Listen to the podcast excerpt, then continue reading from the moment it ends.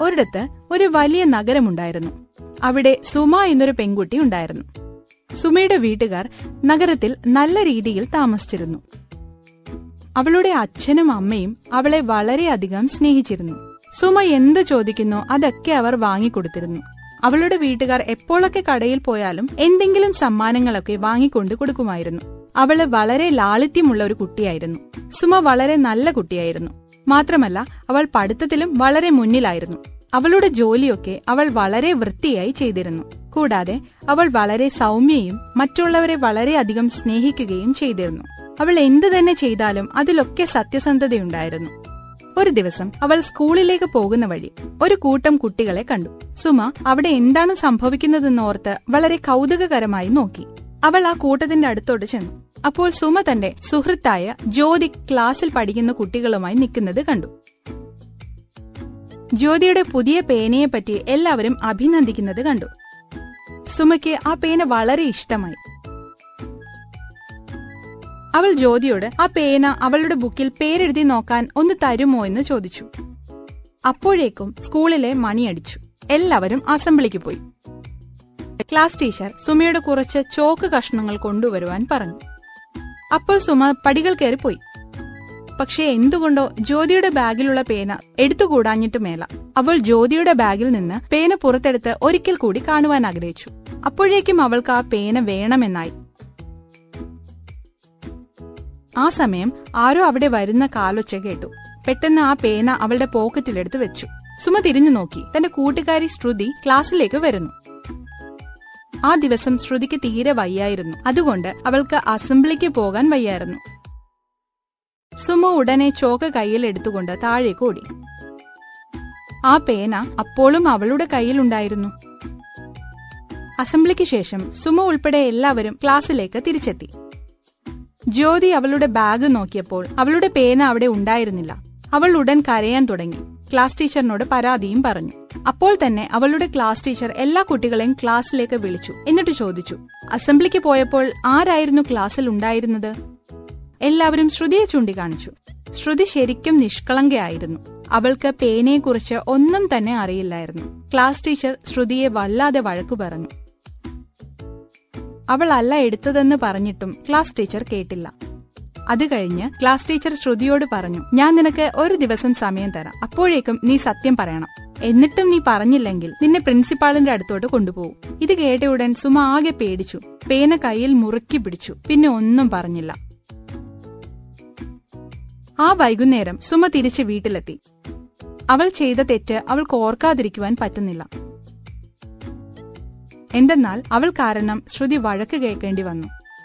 ആ കുറ്റബോധത്തിൽ അന്നേ ദിവസം അവൾക്ക് ഉറങ്ങുവാൻ സാധിച്ചില്ല. പിറ്റേ ദിവസം രാവിലെ അവൾ സ്കൂളിൽ വന്നു. അവൾ ക്ലാസ്സിൽ കയറിയപ്പോൾ ശ്രുതി ഇരുന്ന് കരയുന്നത് കണ്ടു. സുമിക്ക് സത്യം പറയാതിരിക്കുവാൻ വയ്യാതായി. ക്ലാസ് ടീച്ചർ വന്നപ്പോൾ ശ്രുതിയോട് സത്യം പറയാൻ പറഞ്ഞു. സുമ ടീച്ചറിന്റെ കയ്യിൽ പിടിച്ച് തടഞ്ഞിട്ട് പറഞ്ഞു പേന എന്റെ കയ്യിലുണ്ട്. ഇന്നലെ എനിക്ക് പേടിയായതുകൊണ്ടാണ് സത്യം പറയാഞ്ഞത്. എന്നോട് ക്ഷമിക്കണം. ഞാൻ ഇതിനി ഒരിക്കലും ആവർത്തിക്കില്ല. സുമ നീ വളരെ സത്യസന്ധത ഉള്ള കുട്ടിയാണ്. എല്ലാവരുടെയും മുന്നിൽ തെറ്റ് അംഗീകരിക്കുന്നത് ചെറിയ കാര്യമല്ല. നമ്മളെല്ലാം തന്നെ തെറ്റുകൾ ചെയ്യും പക്ഷേ അത് മനസ്സിലാക്കി തിരുത്തുന്നതാണ് യഥാർത്ഥ ശരി. ശ്രുതിയോട് മാപ്പ് ചോദിച്ച് ഇനി മേലിൽ ഇങ്ങനെയൊന്നും ആവർത്തിക്കില്ല എന്ന് പറയൂ. അങ്ങനെ സുമ ശ്രുതിയോട് മാപ്പ് ചോദിച്ചിട്ട് പേന തിരിച്ച് ജ്യോതിക്കു കൊടുത്തു. എല്ലാവരും സുമയുടെ സത്യസന്ധത തിരിച്ചറിഞ്ഞ് കൈയടിച്ചു. അതുകൊണ്ട് കുട്ടികളെ നിങ്ങൾ സുമയെപ്പോലെ സത്യസന്ധരായി.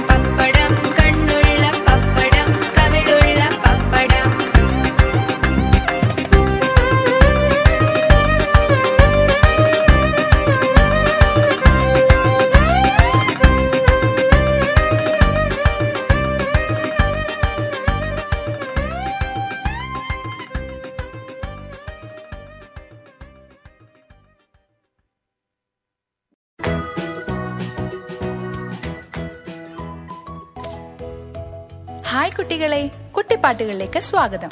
ഇന്ന് നമുക്കൊരു ഗുണപാഠം പഠിക്കാം. നമുക്ക് പോയി കാണാം. അതൊരു വസന്തകാലമായിരുന്നു. ഒരു കൊടുങ്കാട്ടിൽ ഭംഗിയുള്ള പൂക്കൾ ഒരുമിച്ച് താമസിച്ചിരുന്നു. ഒരു ദിവസം ഒരു ഭംഗിയുള്ള റോസ ആ കാട്ടിൽ വിരിഞ്ഞു. എല്ലാ പൂക്കളും ആ റോസാപ്പൂവ് വിരിഞ്ഞത് കണ്ടു. ആഹാ ഈ പൂ എന്ത് ഭംഗിയുള്ളതാണ്? നമ്മളും ഇത്ര ഭംഗിയുള്ളവരായിരുന്നെങ്കിൽ എന്ന് മറ്റു പൂക്കൾ പറഞ്ഞു.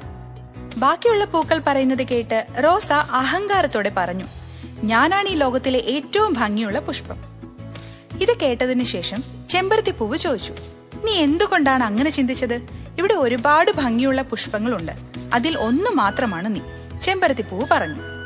ചെമ്പരത്തി പൂവിന് റോസാപ്പൂവ് മറുപടി കൊടുത്തു ഇവിടെ ചുറ്റുമുള്ള എല്ലാ മരങ്ങളും പുഷ്പങ്ങളും പറഞ്ഞു ഞാനാണ് ഏറ്റവും ആകർഷണമുള്ളതും ഭംഗിയുള്ളതുമായിട്ടുള്ള പൂവെന്ന്. അഹങ്കാരത്തോടെ ചെമ്പരത്തി പൂവിനോട് പറഞ്ഞു. എന്നിട്ട് കള്ളിമുൾ ചെടിയെ ചൂണ്ടിക്കാണിച്ചിട്ട് പറഞ്ഞു. ഈ കള്ളിമുൾ ചെടിയെ നോക്ക് അതിന്റെ ദേഹം മുഴുവൻ മുള്ളാണ്. റോസാപ്പൂവ് വീണ്ടും അഹങ്കാരത്തിൽ പറഞ്ഞു. ചെമ്പരത്തി പൂവ് ദേഷ്യത്തോടെ പറഞ്ഞു. നീ എന്താണ് സംസാരിച്ചു വരുന്നത്? ശരീരം മുഴുവൻ മുള്ളാണെന്നോ? അപ്പോ നിനക്കില്ലേ? പെട്ടെന്ന് റോസാപ്പൂവ് പറഞ്ഞു. നിനക്ക് ഭംഗിയെ കുറിച്ച് ഒന്നും തന്നെ അറിയില്ല.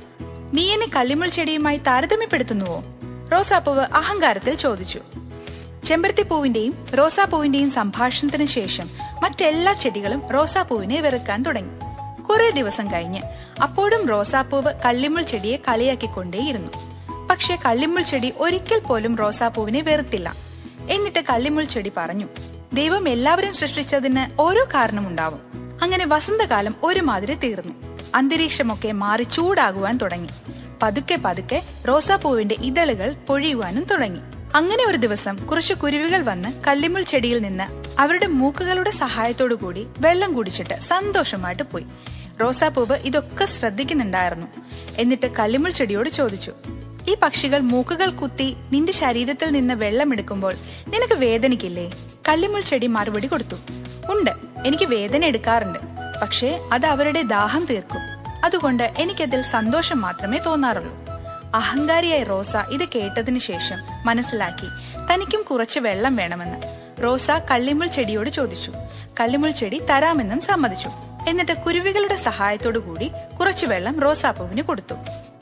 റോസയ്ക്ക് തന്റെ അഹങ്കാരം പിടിച്ച സ്വഭാവത്തിനോട് നാണക്കേട് തോന്നി. എന്നിട്ട് കള്ളിമുൾ ചെടിയോട് ക്ഷമ ചോദിച്ചു. റോസ തിരിച്ചറിഞ്ഞു. തനിക്ക് എത്ര ഭംഗിയുണ്ടെങ്കിലും അഹങ്കരിക്കാതെ വിനയത്തോടെയും ഭൂമിയോളം താഴ്ന്നും പെരുമാറണമെന്ന്. കണ്ടു കുട്ടികളെ നമ്മൾ ഈ കഥയിൽ നിന്ന് വളരെ പ്രധാനമുള്ള ഒരു ഗുണപാഠം പഠിക്കണം. നമുക്ക് എത്ര കഴിവുണ്ടെങ്കിൽ പോലും അത് ഉപയോഗിച്ച് മറ്റുള്ളവരെ സഹായിക്കണം. കൂടാതെ മറ്റുള്ളവരുടെ വികാരങ്ങളെ വേദനിപ്പിക്കുവാൻ ശ്രമിക്കരുത്.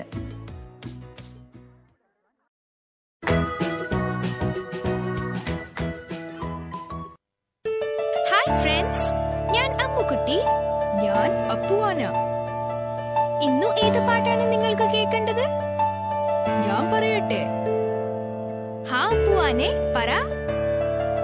എനിക്ക് പഞ്ചാര വിൽക്കുന്ന കുഞ്ചിയുടെ പാട്ട് കേൾക്കണം. ഹായ് നല്ല പാട്ട്. എന്നാ വരൂ ഫ്രണ്ട്സ് ഞങ്ങൾക്ക് കേൾക്കാം പഞ്ചാര കുഞ്ചുയുടെ പാട്ട്.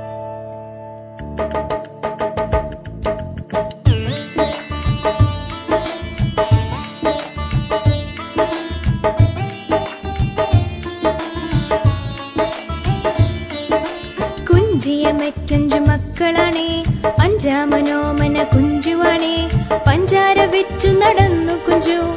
പഞ്ചാര കുഞ്ചു എന്ന പേര് വന്നു. കുഞ്ചിയമ്മയ്ക്കഞ്ചു മക്കളാണേ. അഞ്ചാമനോമന കുഞ്ചുവാണേ. പഞ്ചാര വെച്ചു നടന്നു കുഞ്ചു. പഞ്ചാര കുഞ്ചു എന്ന പേര് വന്നു. വഞ്ചിയിൽ പഞ്ചാര ചാക്ക് വച്ചു. തുഞ്ചത്തിരുന്നു തുഴഞ്ഞു കുഞ്ചു. ഇഞ്ചി കടിച്ചു രസിച്ചു കുഞ്ചു. പഞ്ചാര ചാക്ക് വച്ചു. തുഞ്ചത്തിരുന്നു തുഴഞ്ഞു കുഞ്ചു. ഇഞ്ചി കടിച്ചു രസിച്ചു കുഞ്ചു. കുഞ്ചിയമ്മയ്ക്കഞ്ചു മക്കളാണേ. അഞ്ചാമനോമന കുഞ്ചുവാണേ. പഞ്ചാര വിറ്റു നടന്നു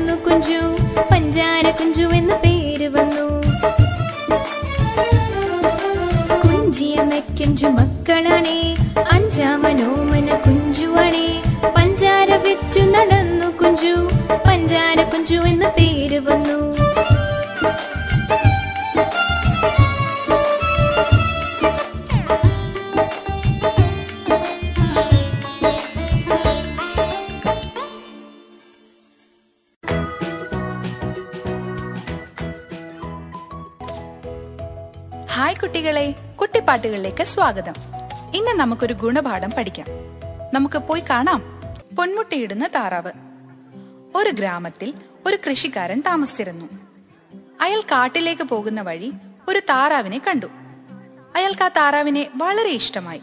അതിനെ വീട്ടിൽ കൊണ്ടുപോകുവാൻ അയാൾ തീരുമാനിച്ചു. ആ താറാവിന് ഒരു അത്ഭുതകരമായ ഒരു ശക്തി ഉണ്ടായിരുന്നു. അത് ദിവസേന ഒരു സ്വർണമുട്ട ഇടുമായിരുന്നു. അത് ആ കർഷകനും അയാളുടെ ഭാര്യയ്ക്കും അറിയില്ലായിരുന്നു. ആ കർഷകൻ അന്ന് രാത്രിയിൽ ആ താറാവിന് കിടക്കുവാൻ സ്ഥലവും കഴിക്കുവാൻ ഭക്ഷണവും തയ്യാറാക്കി. പിറ്റേ ദിവസം രാവിലെ കർഷകൻ പാടത്ത് പോകും മുൻപേ ആ താറാവിനെ കാണുവാൻ തോന്നി. അയാളെ അത്ഭുതപ്പെടുത്തി താറാവ് ഒരു സ്വർണമുട്ട ഇട്ടിരുന്നു. ആ കർഷകൻ അത്ഭുതപ്പെട്ട് തന്റെ ഭാര്യയെ പെട്ടെന്ന് വിളിച്ചു. രണ്ടുപേരും അത്ഭുതപ്പെട്ടു നിന്നു. അവർക്കത് വിശ്വസിക്കുവാൻ സാധിച്ചില്ല. അത് സത്യമാണോ അതോ തങ്ങൾക്ക് തോന്നിയതാണോ എന്ന്. കുറച്ചു സമയം കഴിഞ്ഞ് അവർ ആ സ്വർണമുട്ട വിറ്റ് പൈസ മേടിച്ചു. അങ്ങനെ കുറെ ദിവസങ്ങൾ കടന്നുപോയി. എല്ലാ ദിവസവും കർഷകൻ ആ സ്വർണമുട്ടകൾ വിറ്റ് പൈസ ഉണ്ടാക്കി പതുക്കെ പതുക്കെ പണക്കാരനാവാൻ തുടങ്ങി. പെട്ടെന്നുണ്ടായ പണത്തിൽ അയാൾ ആർത്തിയുള്ളവനായി മാറി. ആ താറാവ് ദിവസവും ഒരു മുട്ട മാത്രമേ ഇടത്തുള്ളായിരുന്നു. അങ്ങനെ പോയാൽ ഞാൻ പണക്കാരനാകുവാൻ ഒരുപാട് സമയമെടുക്കുമല്ലോ ഈ താറാവിന്റെ വയറ്റിൽ ഒരുപാട് സ്വർണമുട്ടകൾ ഉണ്ടാവും. ആ മുട്ടകൾ എല്ലാം കൂടി ഒരുമിച്ചെടുത്താൽ എനിക്ക് പെട്ടെന്ന് തന്നെ ഈ ഗ്രാമത്തിലെ ഏറ്റവും വലിയ പണക്കാരൻ ആകുവാൻ സാധിക്കും. ആ കർഷകൻ ആർത്തിയോടെ ചിന്തിച്ചു. ആ കർഷകനും അയാളുടെ ഭാര്യയും ആ താറാവിനെ മുറുകെ പിടിച്ച് സ്വർണമുട്ടയ്ക്ക് വേണ്ടി വയറ് മുറിച്ചു നോക്കി. പക്ഷെ അവർക്കൊന്നും തന്നെ വയറിനുള്ളിൽ കാണുവാൻ സാധിച്ചില്ല. പാവം താറാവ് ശ്വാസം കിട്ടാതെ പെട്ടെന്ന് മരിച്ചുപോയി. കർഷകന് ആർത്തിമൂത്ത് തന്റെ ഉള്ള ഭാഗ്യം കൂടെ ഇല്ലാതാക്കി.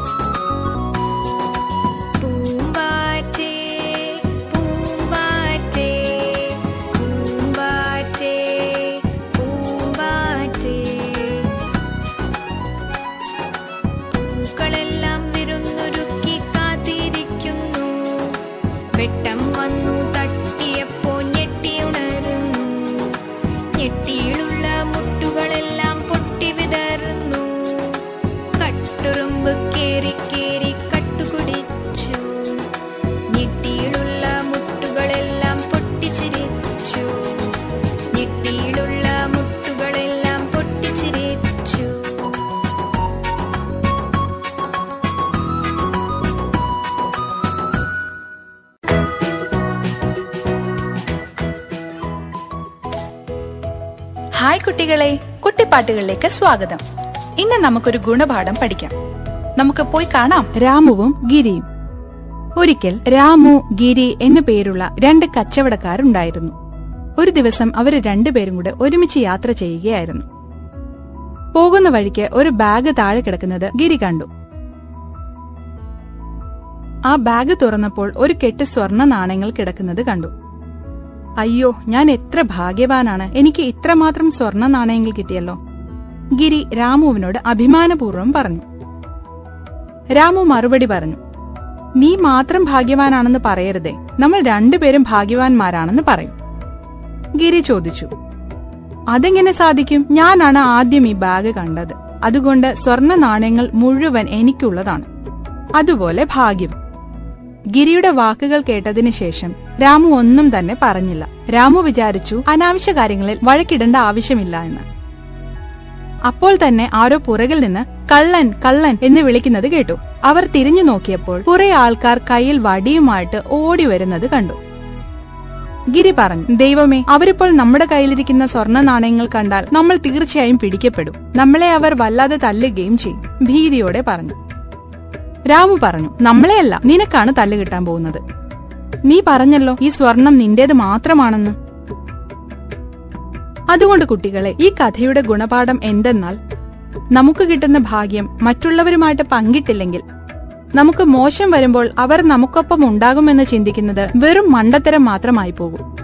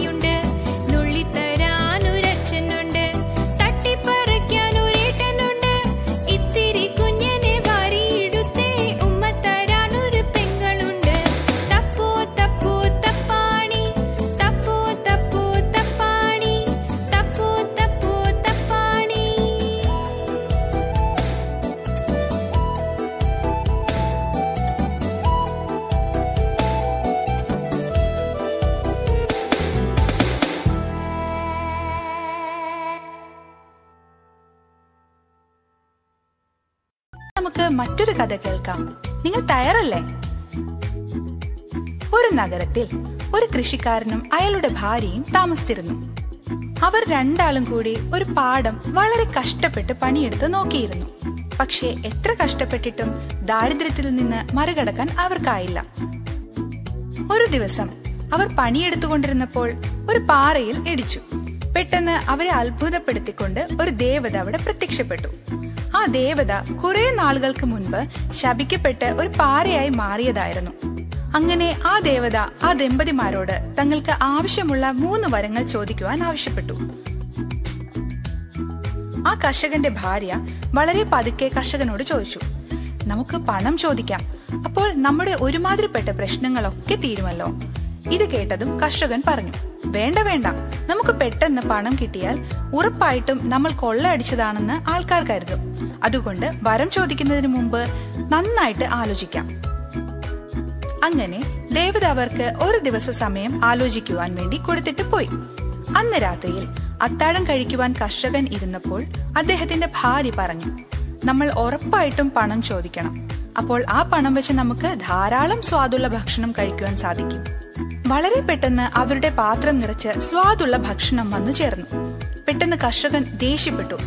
നീ നമ്മുടെ ഒരു വരം നഷ്ടപ്പെടുത്തി. നമ്മൾ ഈ സ്വാദുള്ള ഭക്ഷണം കഴിക്കാതെ മാറ്റിവെച്ചാൽ എന്ത് സംഭവിക്കും? ഇനി ഈ ആഹാരം അലമാരിയിൽ വെച്ചിട്ട് പ്രാർത്ഥിക്കാം. പെട്ടെന്ന് ആഹാരം അലമാരിയിൽ ചെന്നിരുന്നു. അങ്ങനെ അവർ തിരിച്ചറിഞ്ഞു തങ്ങളുടെ രണ്ടാമത്തെ വരവും പാഴായി എന്ന്. അവർ ആ വെപ്രാളത്തിൽ ആഹാരം അലമാരിയിൽ നിന്ന് പുറത്തു വരണമെന്ന് പറഞ്ഞു. അങ്ങനെ അവർക്ക് വരങ്ങൾ ഒന്നും തന്നെ ഇല്ലാതായി. അവർ തിരിച്ചറിഞ്ഞു എത്ര വിഡ്ഢികളാണ് തങ്ങളെന്ന്. അപ്പോൾ കുട്ടികളെ ഈ പാവങ്ങളായ ദമ്പതികൾ തങ്ങളുടെ മൂന്ന് വരവും ഇല്ലാതാക്കി. അവസാനം അവർക്ക് സ്വാദുള്ള ഭക്ഷണം കഴിക്കേണ്ടി വന്നു. ഇതിൽ നിന്ന് എന്ത് മനസ്സിലായി? നന്നായി ചിന്തിച്ച് പ്രവർത്തിച്ചില്ലെങ്കിൽ അബദ്ധങ്ങളിൽ ചെന്ന് ചാടും.